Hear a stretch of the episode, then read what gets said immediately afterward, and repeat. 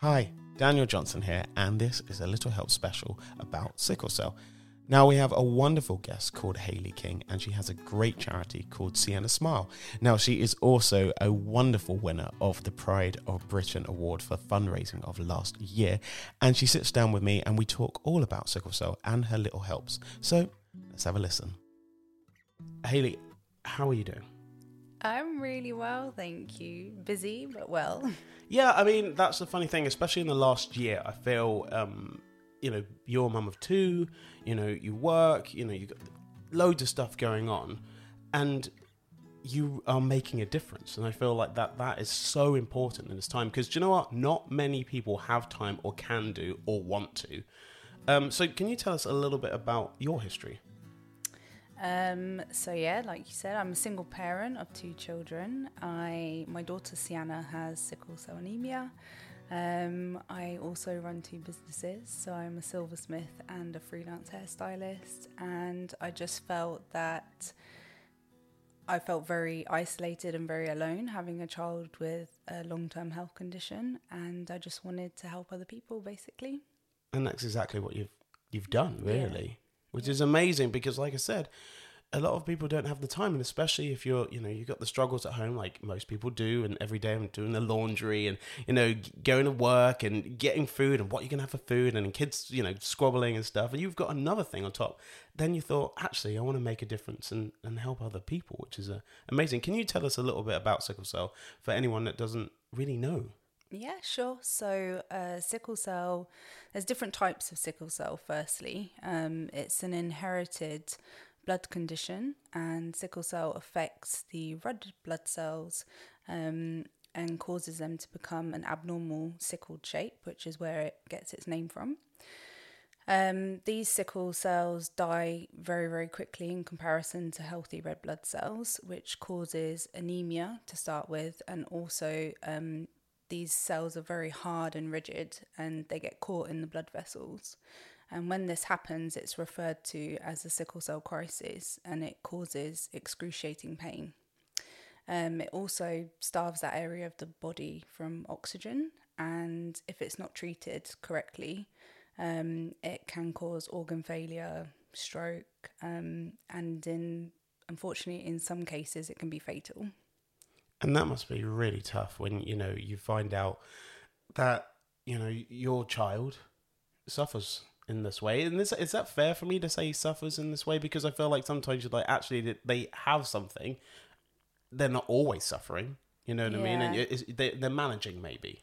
Um, I myself do refer to it as suffering because um, particularly when Sienna's in hospital and um, or she's experiencing pain, I do say to people that watching your child suffer is horrific. So, yeah, it's the right terminology, I think. So, from that, and you know, finding out, how did you find out that this was going on?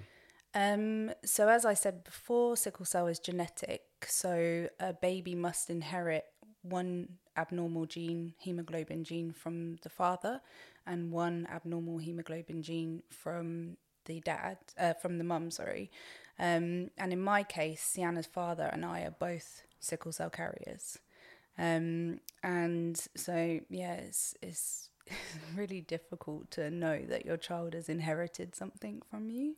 Yeah, I mean, it, must be, and, and and and also, did you even know this beforehand? Um, yeah. So I knew I was a carrier, and when I first met Sienna's dad, before we even started dating, I did ask if he was also a carrier, um, and he never heard of sickle cell, didn't really know what it was, so called his mum. And she said, Oh, yeah, he definitely doesn't have it. Um, and it wasn't until I was 16 weeks pregnant with Sienna that my midwife sent him for a blood test just to double check because I knew that I definitely was a carrier. Um, and it was then that we found out that he was a carrier, and there was a one in four chance that Sienna would have sickle cell anemia. I mean, it's difficult. You know, one in four that you know you don't really know. Do you have in the headspace for yourself that this could be a situation that would go forward, or do you kind of obviously you know doing blood tests and you sort of knew you were a carrier? Do you let it go, or were you straight on it straight away and just like we need to know? Um, so from I thought I'd done the right thing by asking the questions before we started dating. Um, looking back now, I probably should have pushed for him to have a blood test before we even started to date. And even when we did receive the information that he was a carrier as well, I think you always hope that it's not going to happen to you. Um, and even when Sienna was diagnosed with sickle cell, um, she was three days old, and Sienna was 11 weeks premature. So at that time, we were dealing with other major stuff with just making sure that she stayed alive, kind of thing. Um, and it wasn't until we left hospital with Sienna, she was a month old, and then it was just like, oh my gosh, I've got this tiny baby that has a life threatening illness. What do I do? It was really daunting and really scary. I mean, she's 13 now. Yeah. So you've done pretty well. Like, you know what I mean? Like, it's not those journeys that you had to take must have not been easy. A lot of stuff going through your mind, a lot of sort of worries and apprehensions and stuff like that. But she's got a mum like you. Yeah. You know what I mean? And like, and you've you've you've really made a difference. I mean, you've you've set up this charity. Um, how many people you know do you work with? How many people are you are you helping at the moment? Um, so during the pandemic, things have changed a lot because a lot of the support groups and family fun days and things used to be in person. Um, and to be honest, in, in the sense of the reach that we have now has increased a lot because a lot of the things we're doing online, a lot of the resources we provide are online. So it means that we can help people globally now. And actually, 50% of the people we support don't actually live in the UK. Wow. Um, so it's kind of been a blessing in disguise in the sense that now we're able to help more people. Um, but the the problem that the reason I set up the charity is because there's approximately 15,000 people in the UK with sickle cell. Um, a third of those live in London boroughs. Wow. Yeah, so and I found that between London and the Midlands there was nothing. there was no support for people with sickle cell. Oh. Um, so that's why we aim to support people in the Thames Valley, um, sometimes Hampshire area. Um, but yeah, there's just there's not really a lot. There's not a lot of support. So what we can do, making a difference, and just actually being really open and honest about our story, is helpful as well, especially for new parents or parents with small children. Um, and again, just raising awareness so people understand the severity of it and can be more empathetic towards people that are affected by it. Wow. Uh, uh, so, what are your like mission and aims sort of moving forward? You know, you've sort of filled this void that there wasn't anything sort of, and then so you know you you started this wonderful charity. So, what what are your aims? What what do you see coming for the future? I think our mission is just we say we just want to live in a world that is aware of sickle cell. Um, I think a lot of the problem is people don't understand sickle cell. Um, they and they don't understand how it's inherited. So one of our main things is educating, particularly young adults, with getting themselves tested and being prepared to have that make that decision that if they meet somebody, knowing the statistics and things like that. Um, there's a real lack of education within healthcare system. Um, a lot of doctors and nurses don't actually know, unless they're a specialist hematologist or hemo- hemoglobinopathy nurse, they don't really understand how to treat patients that come into A and E and things with it. Um, it's such a taboo now that, uh, particularly with adults with sickle cell, they have a condition that causes excruciating pain. They ask for pain relief, and then they're accused of being drugs like pain seekers. Um, and yeah, it's just absolutely ludicrous. So not only are they facing this condition that affects their lives, they're not even able to receive the correct treatment without judgment being passed on them by healthcare professionals. Um, so one of our main missions is to make sure that there's better education from a university level for nurses and doctors and things like that. Um, same with teachers, and even today I had an email because one of the trick the, there's several triggers for a sickle cell crisis and um, that's infection dehydration stress and anxiety can trigger a crisis exercise um, and sienna doesn't participate in pe lessons because one of her main triggers is exercise And I had an email from her school today saying, Do you think it's okay for Sienna to finally participate? And Do you reckon they would have spoken to her about that before speaking to you? Because like I feel like sometimes they're like, you can give it a go, can't you? And and then they're like, actually, probably might need to ask you, and that's a little bit of pressure. Because I can imagine that in some sort of format, she would love to yeah. if it wasn't a trigger. Yeah, and she does. She feels like she's, especially at her age, um, you know, her peers, this peer pressure thing at the age of 13, where she doesn't want to be the odd one out. She actually wants to participate. Um, the problem is, is the teachers really don't understand that this, this um, sickle cell is so spontaneous. Like Sienna could be sat here now, and five minutes later, she's on the floor in major pain, and we're rushing her to hospital. So for me, I think in the scenario where she doesn't receive a lot of empathy, um, I don't want her to be in a situation where if she was to go into crisis at school, she wouldn't feel like she receives the correct help.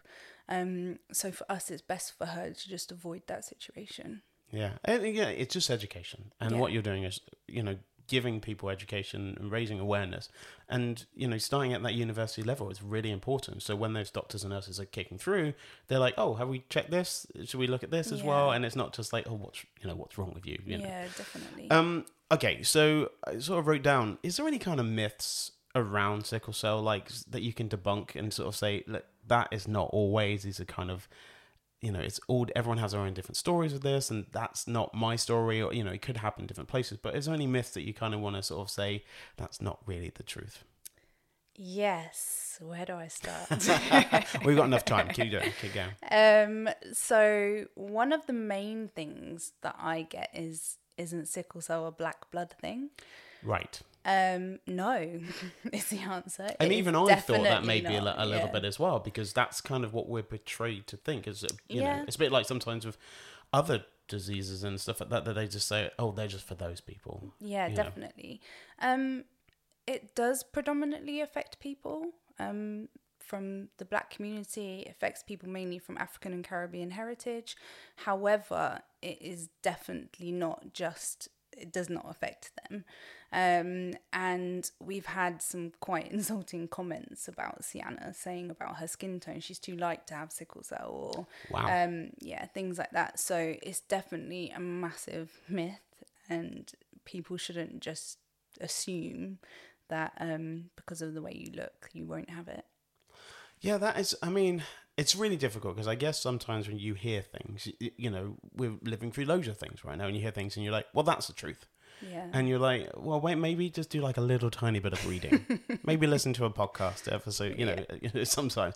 Um, and I think especially when it's your own child, and so going through it and stuff like that, you're seeing that their pain, and you're seeing that their story is is is, is carrying on, but at the same time, they've got this strength and they've got a mum like you, and hopefully other parents out there are helping their children and stuff. Um, but I think your story is really strong because at the same time you've had to battle with this, and then seeing you know your child not being able to go out and do PE yeah. and stuff. Um, so I just want to say well done to you. no, think. Hmm. Um, okay, so for other parents and, and, and family members, I think we kind of said this right at the beginning, stuff like that. What little helps would you have liked to have had when this happened right at the beginning, before you even knew there's a situation? You knew you were a carrier, but what would you have liked, and what would you, advice would you give to other parents and other people out there that um, may come across this? Um, my thing, I think, definitely is to do as much research as possible. Um, with sickle cell, it affects each individual. It can be completely different for each person. Um, so I now know that I can just look at Sienna and I know she's not well. And as much as she wants to try and persuade me that she's fine, I don't really need to hear it from her. Um, I think just follow your gut instinct as well. Um, particularly for us, we've taken a natural route, and diet and nutrition has played a huge part in that. And I've always been very aware of, you know, you are what you eat, basically. But actually, I didn't realize the impact of Sienna eating, you know, a pizza. um, and the next day she feels really crappy about it. And I'm not to say that we completely exclude those things from her diet, but they are very far and few between because we know how much it impacts her health. And I wish I'd have realised very early on um, just things like cold and, and also temperature change is a trigger as well. So literally I am constantly second guessing everything because I need to make a plan B for every single thing that we do. So if we're in the car, I need to think if the car breaks down, have we got water? Have we got snacks? Have we got blankets if it's cold? All of this thing. So preparation and prevention are the way forward. Wow. Um, can you talk me through, like, maybe when it comes to sort of the diet and stuff like that, what what is Sienna sort of having? You know, what what you're giving her? You said like pizzas could be a bit of a trigger. Is that because it's processed? Is it the sugar? Is it the salt? What what what's going on there? Yeah, so definitely salt because um, dehydration is a massive issue for people with sickle cell. Um, you want to have as much hydration as possible and avoid any sugary food, salty stuff, processed stuff. Um, for us, so things that are high in folate, which is like natural folic acid, um, just anything dark, green vegetables, fruits. You want to eat a rainbow um, and avoid, yeah, anything processed. I always say stay away from beige. Yeah. That's what I try to do the whole time, like no beige, nice and bright colours, yeah. which is amazing. Um, you know, what have you learnt in in you know the last thirteen years, um, through having a child that does have sickle cell, um, and how strong they can be. And it's not like it is, you know, it's not like a life sentence in the sense like it might be something they have to deal with forever, but it doesn't mean that they can't achieve. Yeah, absolutely. Um, I always say to everybody, you know, you are more than your con- your health condition. You don't let it define you, and we are such huge supporters of Sienna. Um, like I completely idolize her. She surprises me every day of just how resilient she is. Um, and she's got big dreams. And she's not going to let her sickle cell stop her from achieving them. And as long as you have the right network and a good, healthy support team around you, I think you can achieve absolutely anything. Yeah, that's really important. And so, um, Sickle Cell Day is on the 19th of June. Yes.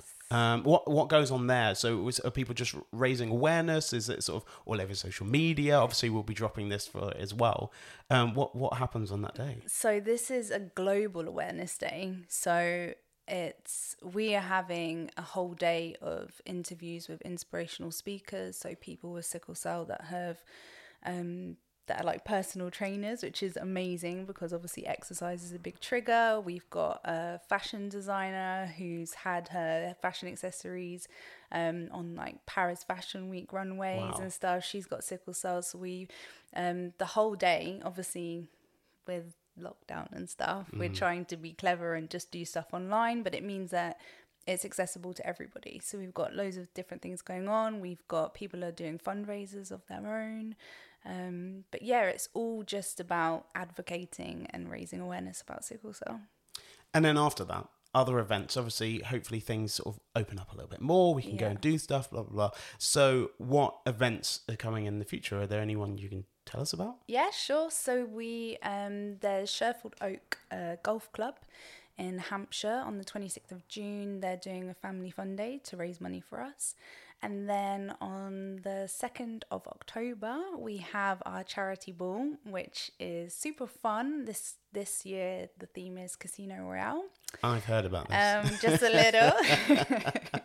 but yeah, so every year, well, this year, um, we have an annual ball where we raise money, raise awareness, um, and it's just an opportunity for people in the community to come together, support the charity, but just to understand a bit more about sickle cell and how it affects. And obviously, Sienna's the guest of honor as always.